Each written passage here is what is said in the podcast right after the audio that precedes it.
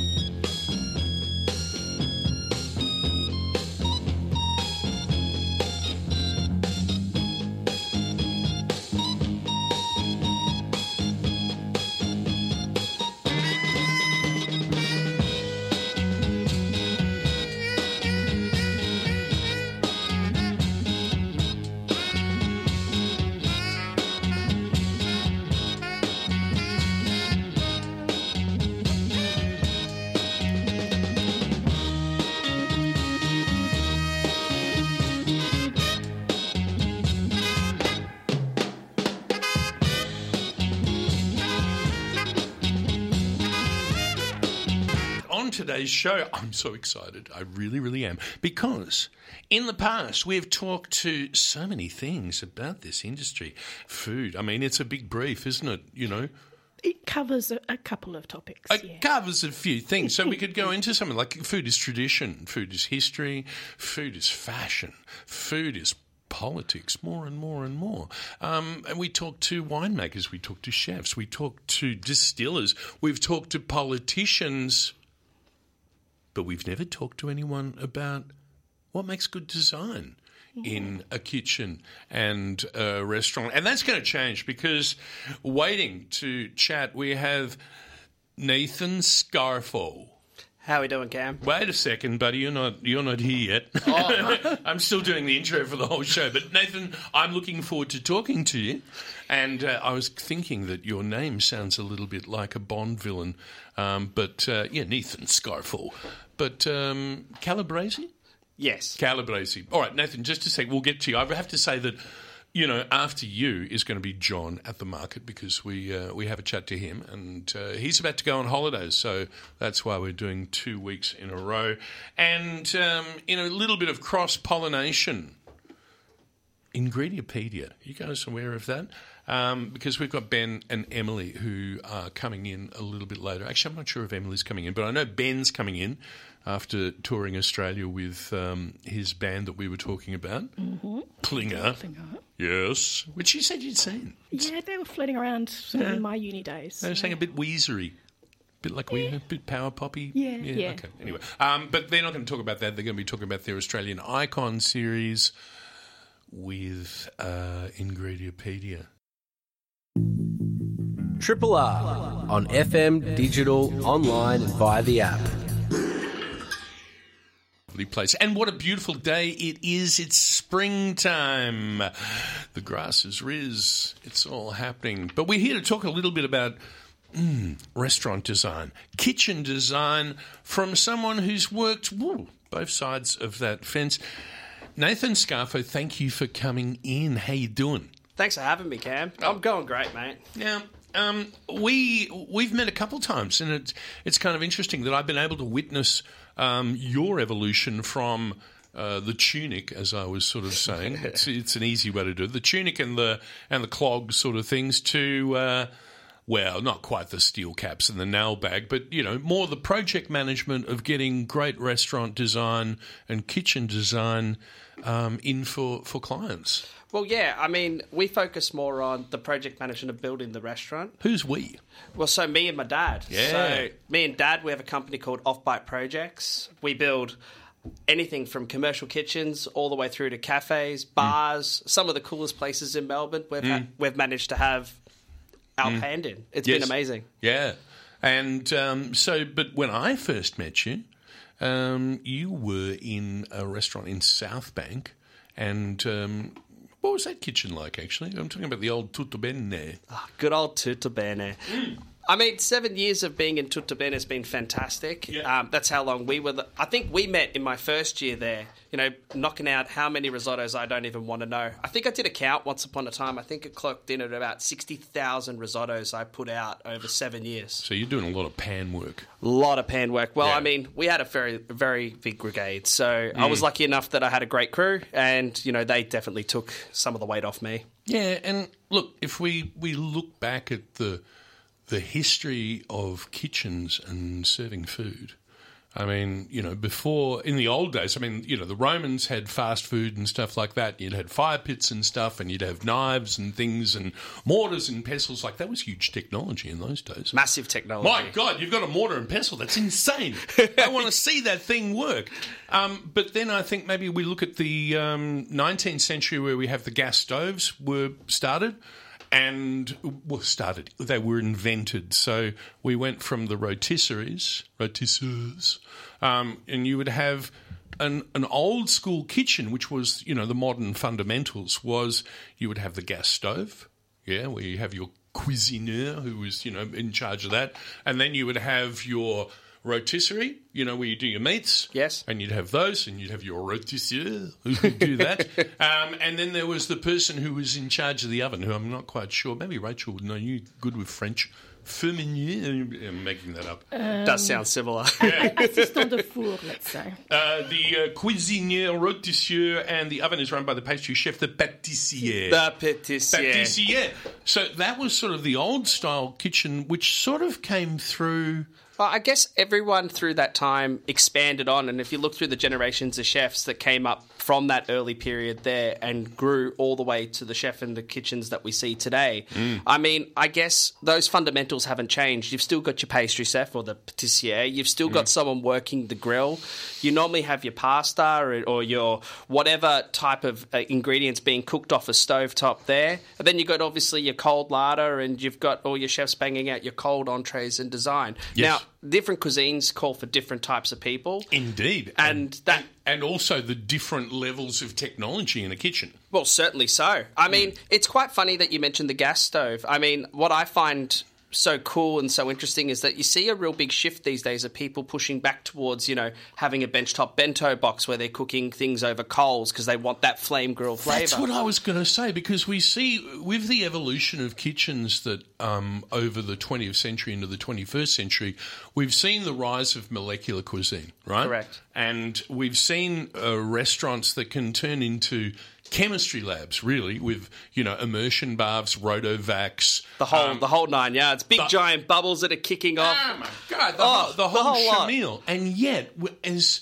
in any movement, you have a pendulum effect where the pendulum swings all the way. Where you have, say, George Columbaris, who's doing all that stuff in the day at is it Hellenic Republic? I think it was in the old Herald Building. Yeah. Um, and then we have David Moyle, a long song, you know, upstairs in Little Burke Street, as you said, just cooking on fire.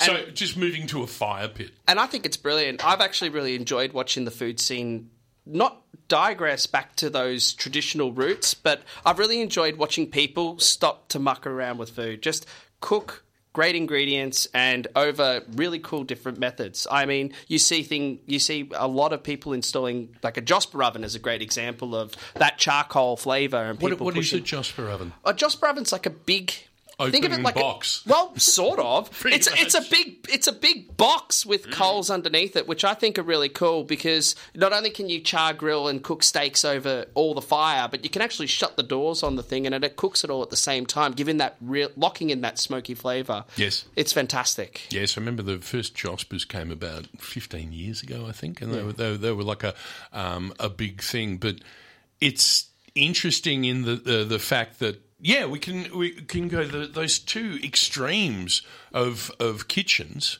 um, that we see, and and yet there's still all these things that you, as the person who's putting it together, has to consider. And I suppose one of them, well, you can tell me what the most important one, but I would imagine flow.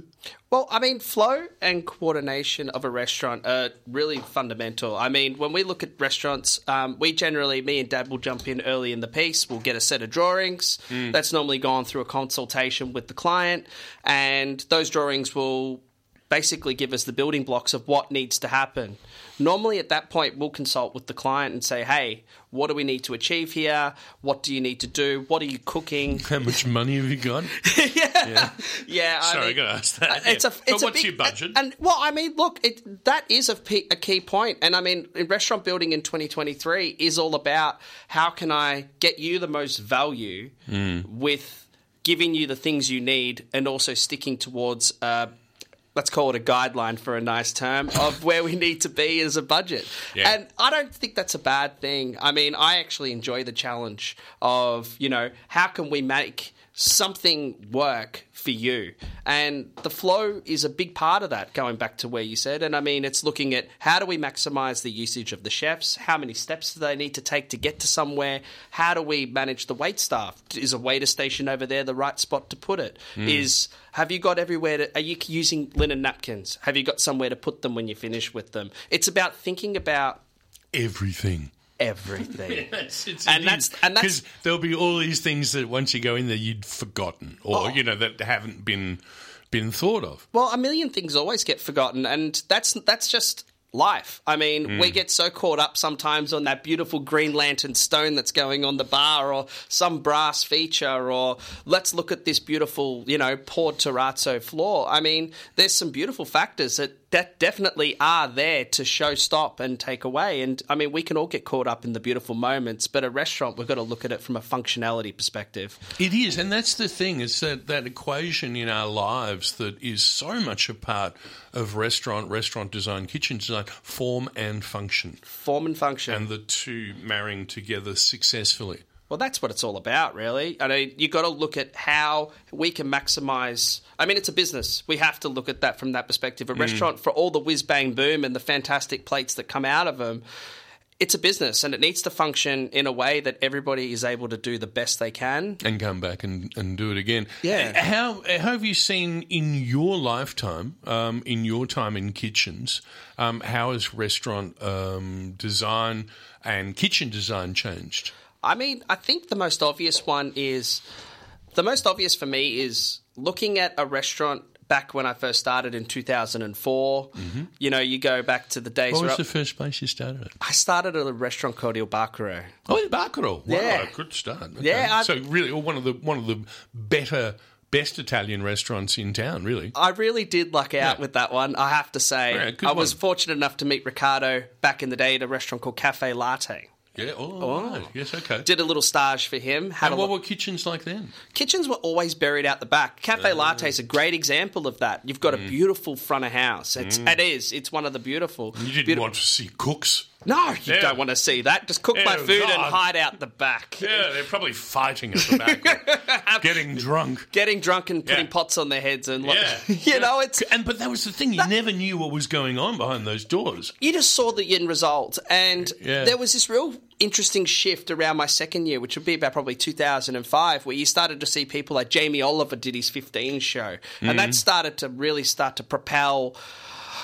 The, chef as the, the chef. hero. Where? and all of a sudden, this story celeb. changed. All of a sudden, yeah, hey, we're going to feature the chef in the newspaper. I mean, it did happen, but Mm. nowhere near what it did today. TV shows like MasterChef started to spring up. I mean, and then all of a sudden, you went from this guy who was hidden out the back to there was this real fun point where chefs were rock stars. Well, then it came celebrities. We were celebrities, and Mm. you know, I'd like to think that chefs still hold the same status today as they did at, at that growing moment, where you know people really appreciate and respect what it takes to get the food out and the constant pressures that people are put under.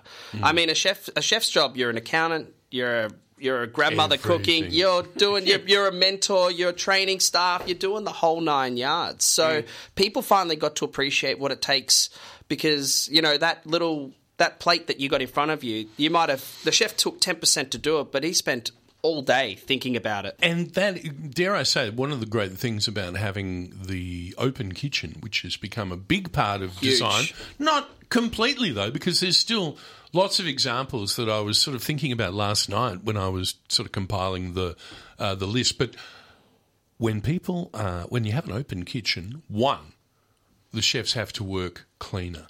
They do. They do. They have to work really, really clean. You have to work well. You have to stop swearing so much. I actually don't think any of those things are negatives, but No, I- yeah, I, yeah, no, I think they're good, I'm not, and I'm, I'm pitching them as good things. Yeah, they are fantastic things. I mean, the best thing for me is that I like I like that. I've worked in open kitchens and they come with those things. Don't yell, don't scream. You can't get upset. You got to make sure you stay clean. Normally chefs carry two jackets, one for a lunch, one for a dinner service because things happen. I mean, kitchen cooking's a messy sport.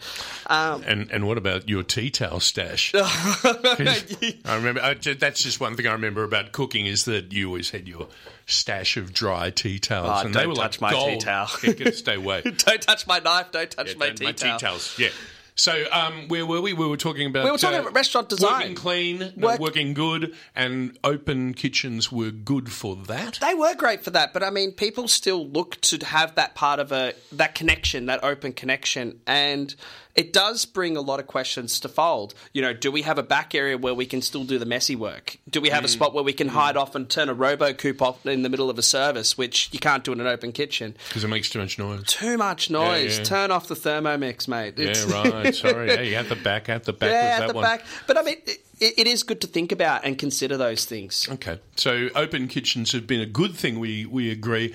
The other thing that um, equipment wise, you know, we've gone from okay the Josper fire pit, There which was- is Great example. primitive primitive as technology really It is. box you know Box, bu- fire. fire burn fuel I cook meat. Yeah, cook meat, turn meat, Turn or, meat. or, you know vegetables and things like that. That's that's true. But then on the other end of the scale, um, forget the th- oh thermomixes. Yeah, that's another. Yeah, but, well- but the steaming oven. Oh My the, God, the rationale. the Uh, rationale was a game changer Oh for my God. everybody. Yes. Absolutely everybody. All of a sudden, I can cook a ragu overnight. I can braise meats. I Andrew, Andrew McConnell could do those uh, incredible lamb shoulders that he became famous for at Cumulus. now, isn't that a delicious dish? Uh-huh. Uh-huh. But, uh, what, but what is, um, uh, explain for those that don't understand what a rationale So is. rationale is a basically like a digital oven. The best way I can describe it, it has heat, water, and it makes steam if you want it to. But it, the best bit about it is it m- enables a chef to control humidity, temperature digitally. And working in an old conventional oven where it's a gas oven, you just turn a dial and hope for the best. Uh, but m- remember, B for burn? B for burn. And uh, for some reason, it was supposed to mean braise, which it never did. It just- never meant No, braise. It just burn. meant burn Yeah, and yeah. bury your head in Burn, shame. baby. but I mean, look, every oven I always looked at it, those analog ovens, as I would like to refer to them these days, they they're fantastic, but they all had their own temperament. Hmm. Yeah. I remember we had three of the same oven in a restaurant, and all three of them.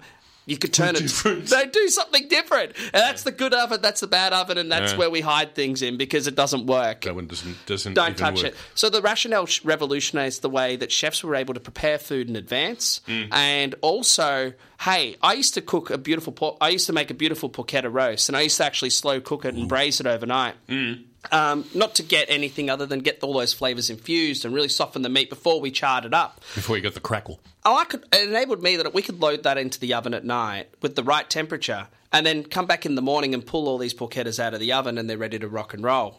So, what that enabled chefs to do was cook better food Yeah. faster, and it actually took a lot of pressure off from you know oh we have to do that during the middle of the service when you need the Oh, oven. yeah, yeah, and do, and and also I remember um, back in the day, it seemed the major way things used to get cooked was from they would migrate from on top of the frying frying pan into that oven that was set at B for burn. You got to get Right, it in you go for beef for bird.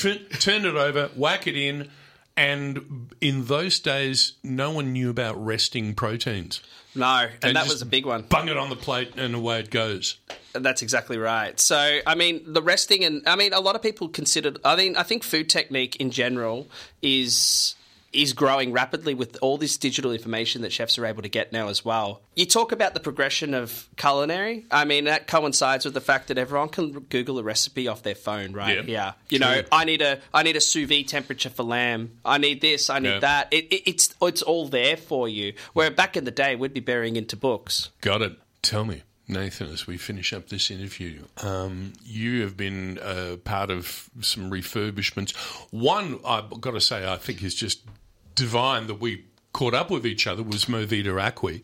And uh, you can talk very quickly about the design and once you love about that. But I thought if you would like a, maybe a top three or uh, four of your favourite fit outs, Oh. and they can't be your own. Pardon? They can't be your own. It can't be Movida my own. Acqui, we can say yeah. Oh, you put me on the spot there. Yeah, come on, But what? Movida Key's fantastic. Uh, honestly, talking about that, we they, we took a restaurant that had lots of cold, concretey finishes, Mm. and you had the old milk crates up the top, and you know it was a fantastic restaurant with full of life. But what we've been able to do is transport it back to that antique timber molding sort of style, that real warm.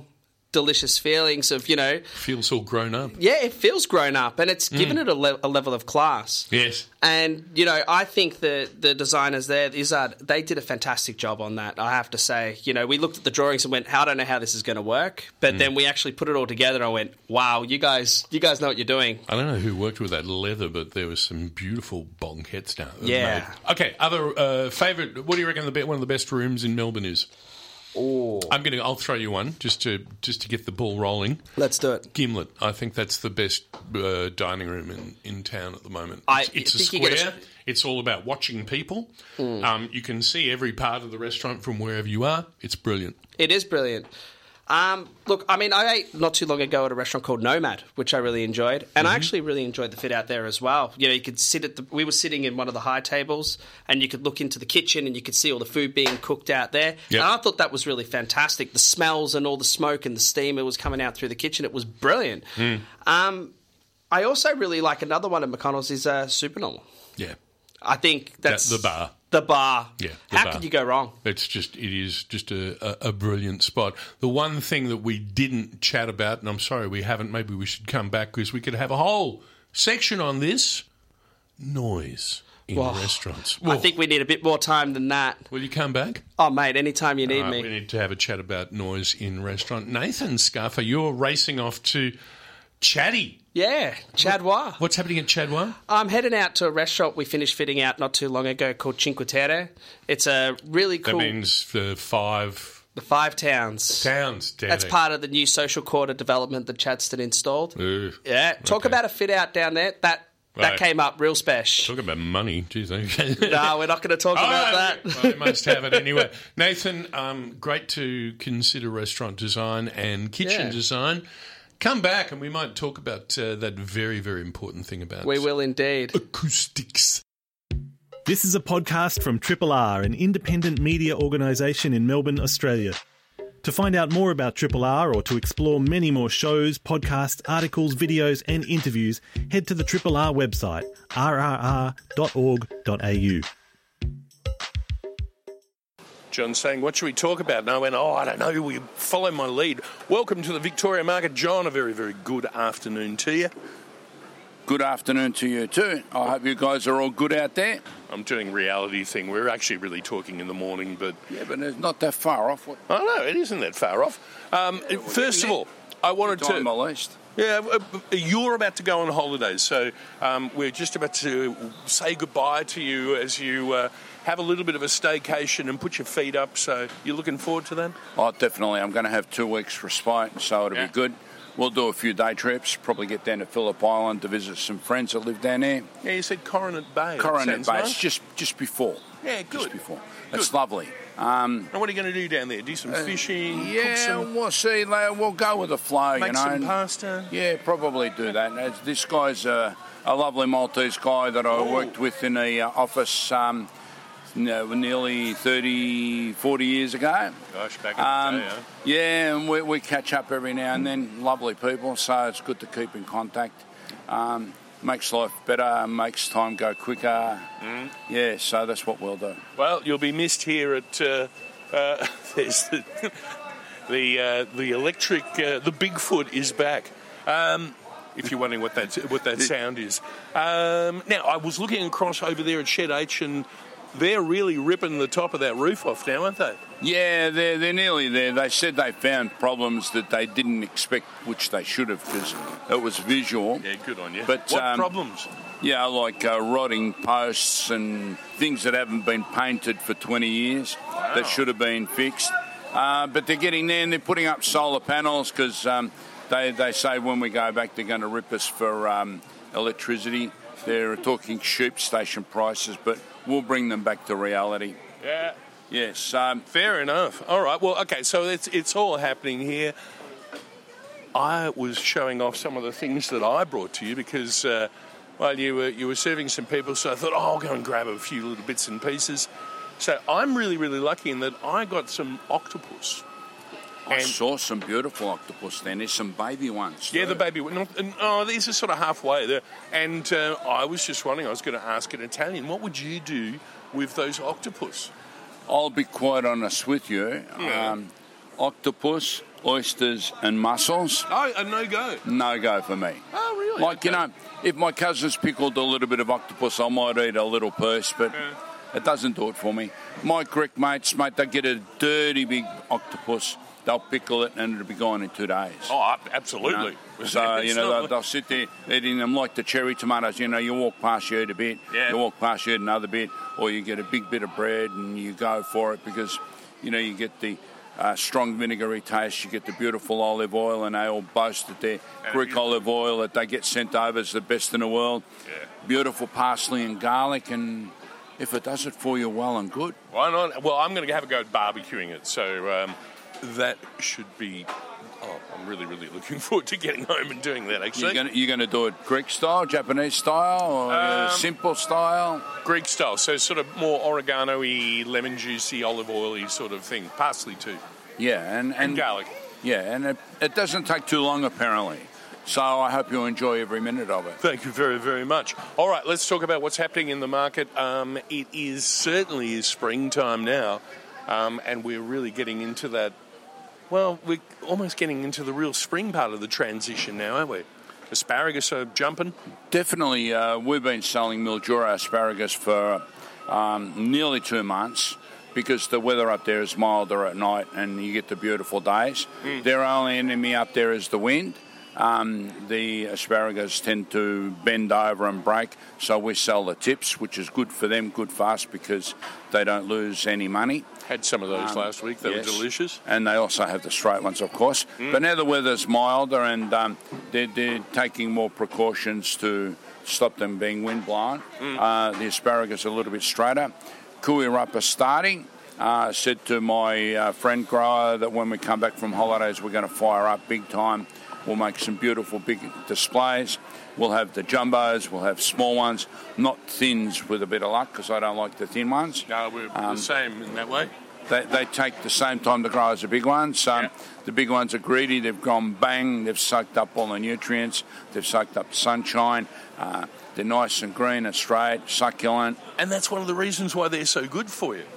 Definitely. Um, because they're this beautiful growing shoot, this flower are, shoot that they we are. get before it flowers. and it's amazing in season how quick they can grow. So Yeah. there'll be an abundance this year, which is uh, good and bad. It'll drag the price down. Uh, it's good because everyone will be able to jump in and have a feed.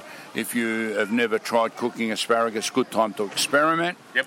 There are so many ways. It's so simple. The easiest way: brush them in olive oil, Mm. um, and throw them under the grill or in a pan in the oven.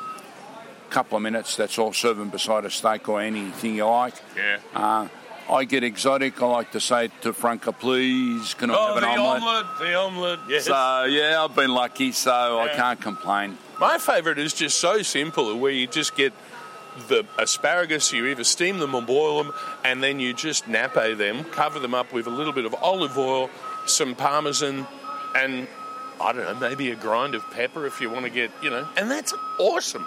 It is, it is, and, and they're tasty and good for you. So who can we, who can complain about that? No, I'm not, I'm not complaining, that's for sure. You Uh, were saying that we- you- we're moving on to spring. We've still got beautiful cauliflowers and broccoli and broccolini. But I've noticed the cauliflower yeah, today. yeah, and, and they're sweet too, which is very, very good. Mm. A lot of people tend to discard them as soon as they get a change of weather, Yep. but it's still time to jump onto them. Brussels sprouts, I'd say they're cooked. Um, As but- in done. uh, done. Right. Um, so you know, like you said, you, we got uh, new asparagus. We got all the new season crops of capsicums, and that's still coming out of Queensland. Mm. Uh, I don't know if you noticed the red bullhorn before. Yes. Their flesh is nearly, it is half a centimetre thick. Whoa. You know. Whoa. And I, I, I sold two That's beautiful thick for bullhorn. it's thick. I sold two beautiful ones to a lady for six dollars, and she said, "Thank you very much." I thought she was going to complain about the price. Yeah. She's going to gorilla them and stuff them with goat's cheese. one for her and one for her husband if he gets there first. If not, she's going to eat both of them. And I, Hurry home, honey. I, I had such a laugh, you know. um, but yeah, there are a lot of things you can do with them. A lot of people eat them raw, like an apple. Yeah. Um, they're full of vitamin C. Uh, They're so they're sweet. juicy and crunchy. Oh, my God. Um, yeah, so there are a lot of new things, even though you see them all year round.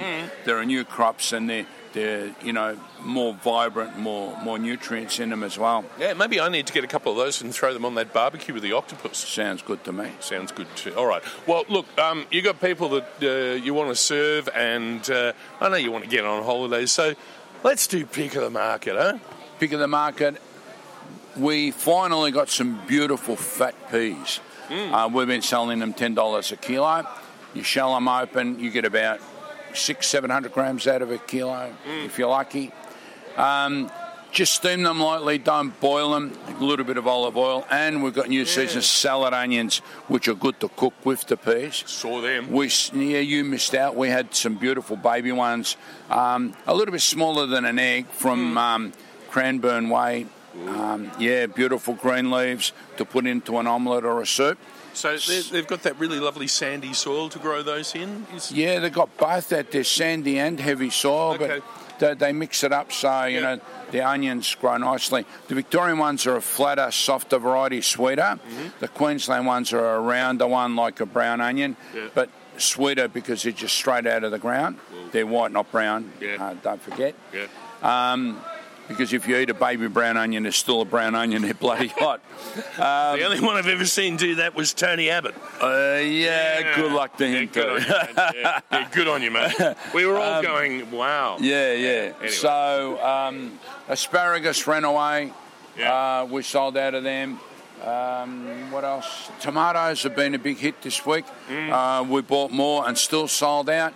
Uh, there's very few tomatoes on the bench, and it's not even midday yet. So, Yeah. you know, people are, are feeling that summery um, meal coming on. It's the vibe. It's a vibe. It's a yeah. vibe, man. Yeah. Yeah. And, and and the green oak lettuces and mignonettes and butter lettuce also ran away. Um, what can I say? I can say one more thing. Always come to the market because you, things like bananas will always be cheaper than if you go to the supermarket. So I'm looking at bananas there, three fifty a kilo. And ripened the way you want them. They they're not Yeah. grey. They're a nice golden colour if they're ripe. They got the right green tinges if they're half ripe. They're nothing worse than having a grey banana when you eat it. It's so chalky. Confucius said that. Yeah, definitely. All right.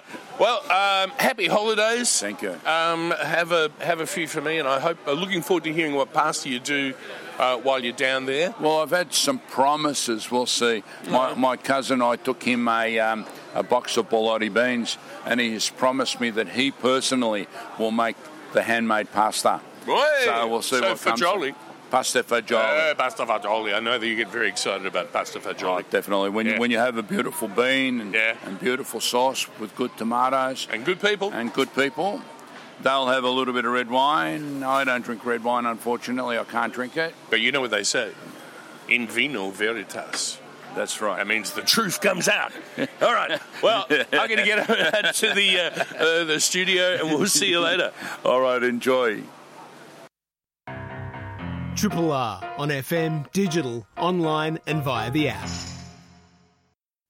Yeah, rock and Oh, roll. ben Birchall, Emily Naismith, hello. Hi. Hey, Cam. So good to have you on. Thanks for having us. I've missed you. You've um, you've, a- Likewise. you've asked me on a couple of times, but I was unwell. And, and when I was speaking to you last, I was sort of going, yeah. we cannot wait to get you on on bites and ask you questions about what is in your in your fridge and pantry and Oh god, yeah. And freezer. and freezer. What lurks in there. We Oh. can't wait to put you on the spot, Cam. Okay. All right, I have to think about that. uh, but we're doing the here and now, and uh, radio is about the present. Um, ben and Emily, of course, uh, the the producers of that incredible podcast, worldwide renowned Ingredipedia. Been going for a while now. Mm. Yeah. A few well, footy seasons. That's true. We yeah, the last year we've been doing it pretty consistently. Yes. Yeah, it was pretty patchy. w- We've been doing it for eight years, so we were kind of like pretty early in in well, you know, not, Yeah, you- you- early adopters. early early-ish adopters in that kind of golden age of podcast kind of and and then uh, the golden age but we were a little bit intermittent and there was a few years there where it was very patchy and then there was a few years where it basically stopped but yeah this time last year i think it was and we just went let's let's do this properly Okay, so it sort of ebbed and flowed. Yeah. And yeah, the tide came in, the Yeah. tide went out. and Yeah. Tide's definitely coming in at the moment because you're doing an icon series. Yeah. It's Yeah. called Icons of Australian Food. So we've That's picked catchy. five yeah, five of the best icons and we're like investigating them. So we're okay, investigating. let me guess what they. Ooh, what, what are they? Well, g- g- I don't, I don't want to say one because I'll, I'll do one and it'll be wrong, probably. but then we can do that for series two Oh, Golden Gay time.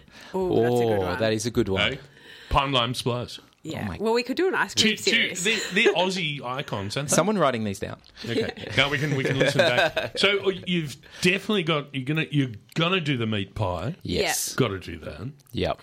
We did Boston Bun first. Boston bun. Yeah. Yeah. Which- We- but that's named after a city in America. Well, Is that that's an what we Aussie icon? investigated. That's weird. Yeah. I need to Is listen it? to that. Yeah. Yeah, I know. Okay. We don't know. have you done that one? We have done that All one. right, so that's homework. Rachel, we've got homework. Okay. Uh, and we found out something truly shocking about the Boston bun. No way. It's historically supposed to have mashed potato inside it.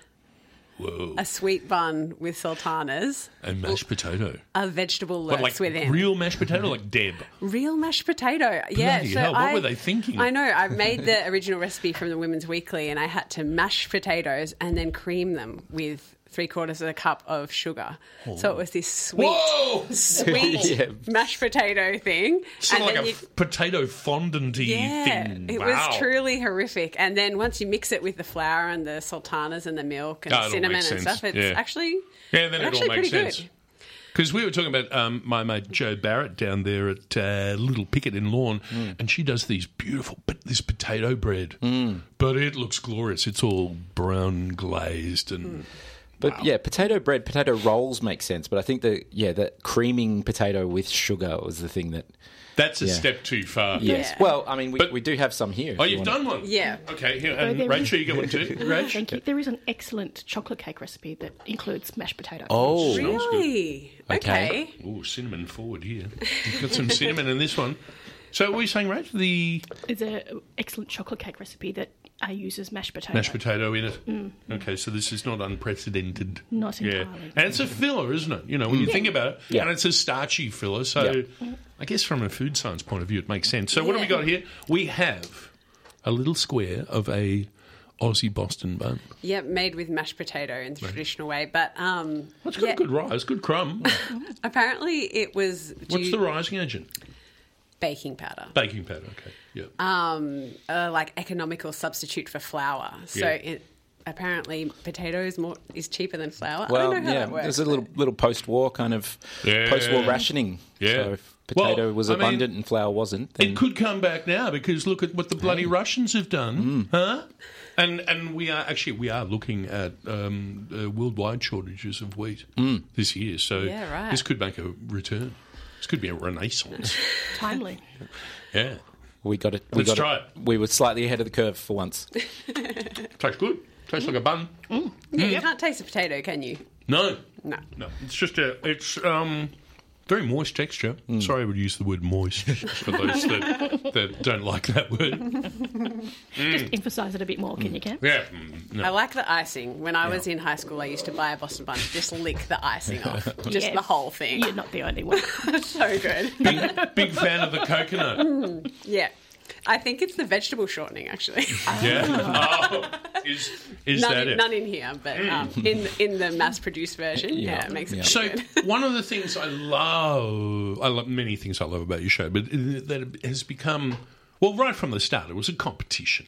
Yeah, You know, yeah, you know. Hey, we're mates, but we this is a competition, Yeah. and it's serious. Yeah. and I'll do anything to get people to ring in or uh, phone in or no, what's the word I'm looking for? Register their yeah. vote. There we Yes. go. Yes. In, Um, in, uh, yeah, social media voting. Social media voting. Post, Thanks, Ben. Post episode, we uh, yeah invite people to vote for who they thought was most interesting or notable, or and it's usually Emily. I'll, well, I'm not going to beat around the bush. I very Really? very rarely win. Do you?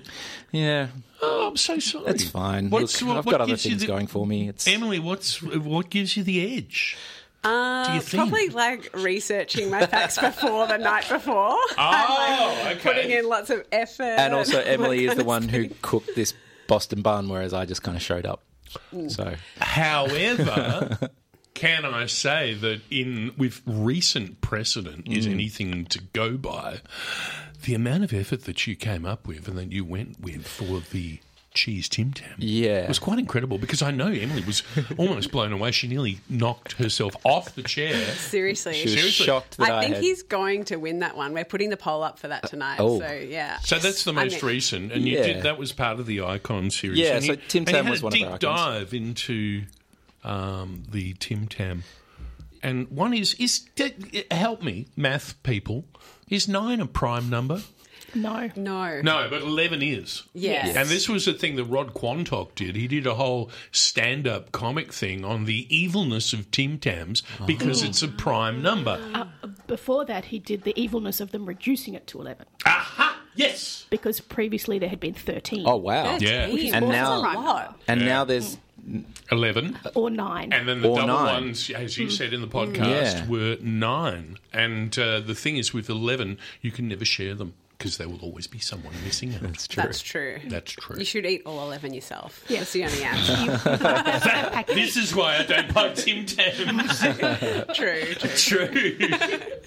uh, uh, let's get back to the uh, the preparation, the amazing amount of prep that you did for Yeah. the s- said cheese Tim Tam. Well, yeah, we kind of had What to. on- first of all, what on earth were they thinking, and whereabouts does, would someone have such a, a- aberrant Tim Tam? Well, it was for the Southeast Asian market. it Oh, was of from course. Indonesia and and uh, Singapore and Malaysia. It was available. Mm. I, ha- I haven't been able to figure out whether it still is available. There's none for sale on the internet that I can see. Still a thing. which is why I had to make it. And Mm. we we found some reviews of it that sort of described the texture and the flavor, and it seemed like the, the best way of doing it was just to get some really really kind of bog standard shelf stable processed cheese and replace the fondant from a white Tim Tam. So you got a honky Tim Tam. Yeah. Yeah. honky Tim Tam. Yeah. cut it down the middle. Down in the middle. Took the fondant out Straight, Scrape out. scraped out the middle, God. put in some very, very uh, standard uh, Plasticky. plasticky cheese, Yeah. and then resealed The it with, plastically with some white Kraft sugar. cheese No, with- that with got- white chocolate. recently got renamed. Uh, No one can remember what the new name is. And I can't. it was Anyway, something uh, Lee. Daily? Yes, yeah. Um, and yeah, and, and kind of sealed it up again with some just some white melted, chocolate. You melted chocolate for it, That's- as you said. This was this was I was as astounding. shocked as anyone. Basically tempering. Yeah, Pretty Hello. much. yeah. And um, Emily, how did it taste? It actually tasted really good, like flavour wise. Yeah. I think the um, cheese made the biscuit a little bit soggy Yeah. because Ben did it the day before, but He said eating them fresh. If you, yeah, if was you're doing it, you got to do it fresh. I get the crunch. Yeah, You lose the crunch. Lose the crunch, and you kind of lose the appeal of a Tim Tam. Really soggy Tim Mm. Tam. What sort of chocolate did you um, Thank you, play Red. with? Milk dark. It was just White chocolate? it was white chocolate. Yeah, yeah, it was all white. Yeah, See, I have a problem with a Tim Tam that's not dark. It's not your I- classic. Mm. I, I can't go the white Tim Tam, personally. Yeah, it's a bit of an odd choice. I'm I'm actually a fan of white chocolate. I, you, I know this Uh, Yeah. from. See, I have been listening to your podcast. You are a white chocolate fan. Yeah, I know. Where I don't don't even know why you No, even call it chocolate. No, it's it's correct. It's- yeah, that's that's correct Yeah. thing. but yeah, that, that that doesn't do it. Uh, anyway, Maybe that's why I always lose the voting. I don't know. Uh huh. So uh, the Tim Tam uh, one has been happened. So that's one we've we've spoken of. Mm, We need to talk about other ones. So what were the other? Meat pie was another one. Yeah, we did that. Wheat Bix, which is coming up. Yeah, Mhm. Wheat Bix this week. So that's the great sanitarium Mm. uh, product. Product Yeah. of uh, it's amazing. A lot of these religious things Yeah. brought us um, cereals, but no doubt you get into that. We will talk Kellogg, about that. Boy, he was a weird dude. Have you looked into him? we have, yeah, Yeah. Mr. Enema. yeah, Far out. I mean, yeah, Rachel's not. You know that. About it. It's like whoa. And you think when you look at a cornflake and you go, wow, the motivation for that is so weird. Luckily, Wheat Bix doesn't have that stain on it. Not not as much. Excuse my, my No. lang- use of language Yeah. here. Yeah. Yeah. So to speak. So to speak. So when I was a kid, I remember getting a free box of Wheat Bix when I went to this like religious play down the road from this my street. And I'm just like, What's my motivation? Yeah, I'm like, Cereal. All right, I'm there. 25 years later, I should look into that. I should work was that the, out. What was the show? Was Oh, it like it was- Godspell or something? Oh, it was it was quite- Joseph and the Technicolor Dreamcoat. It was or- called Road to Bethlehem. It was actually quite scary. It was like a, a, a play where you you had to walk around. It's a to- road trip, right? It was. You had to walk around to different like barely Stations of the Cross. yeah, barely clad men yelling like pretending to be Jesus and the wise man and stuff. And I don't know. It scared me as a ten year old. The memories scare me now, but I'm glad I As you're clutching this box and whipping, close to yourself for comfort. just let me take my wee bix home. I just want to go now. How many wheat picks do you have? I have four if I'm having them for Four? breakfast. What? Oh, sorry, I didn't mean to. wow, that's a lot of wheat picks. That's not even that many. Like I have six throughout the day. When the week we were recording, like I love a, I love a breakfast wheat bix, and then I love a uh, supper wheat bix just before bed. Really? I, I love Supper wheat bix. Don't wheat bix shame me. does, does the quantity also reflect the sort of shrinkflation aspect? Because Ah. I reckon they're smaller these you days reckon? than they used to be. We didn't yeah, look into that, okay. Rachel. That is a good one. Well, then shouldn't you know because you're the one eating them dry, so they don't even. Not dry. Uh, they're not dry. They're buttered. Okay. Cut down the Wow. middle and Yeah. buttered. Uh, This Yeah. is something that my family has always done, and my wife's family has always done as Really? well. It's a thing. It's a, and uh, it is It's a thing. valid, man. It, it's it's actually called Valid. Questionable. Well, it is, maybe it's questionable, but it's got a name. Yeah. and we're, I mean we're sort of you know ruining the episode for everyone, but No, it's well- called the Truckee Scone. Yeah. No worries. I'm Mm. So- just big hands. And Yeah. Brr, Yeah. brr, brr. Yeah, Yeah. Okay. So I I guess it's to do with you know being time poor and, and wanting to have And some Weet quick Bix sustenance rich. and wheat bix rich. yeah, so I've And- got all these wheat picks Filling the cab with crumbs. Yeah, true. and filling the cab with crumb. God, that sounds like a euphemism for something else. But um, anyway, so okay, so there, and then looking back at uh, the icons, I think still think Yeah, there's- we did Vegemite as well. Oh, Veg, you got- yeah, you kind of got to do that, don't you? Yeah, oh God, dude, Yeah, Veggie. yep. golden Yeah. syrup. Oh, that's another good We one. Because did you can talk go- about Anzacs. Then you didn't can we, go for something. cocky's joy. Okay, I'm going to need a bit more explanation. That's it, that's uh, that's, That's what golden that- syrup That, was, is another, called, that was yeah. the Aussie old Aussie name for Oh, right, okay. um, for golden syrup was cocky's joy. Okay. Yeah, Ah. just just go with it. It's probably best that we just just move on to something else and just pretend that never happened. We'll just fill our cab with crumbs and away we go. And away we go. Yeah, we we uh, we go along. Your favourite ingredient of all time? Oh, anchovies.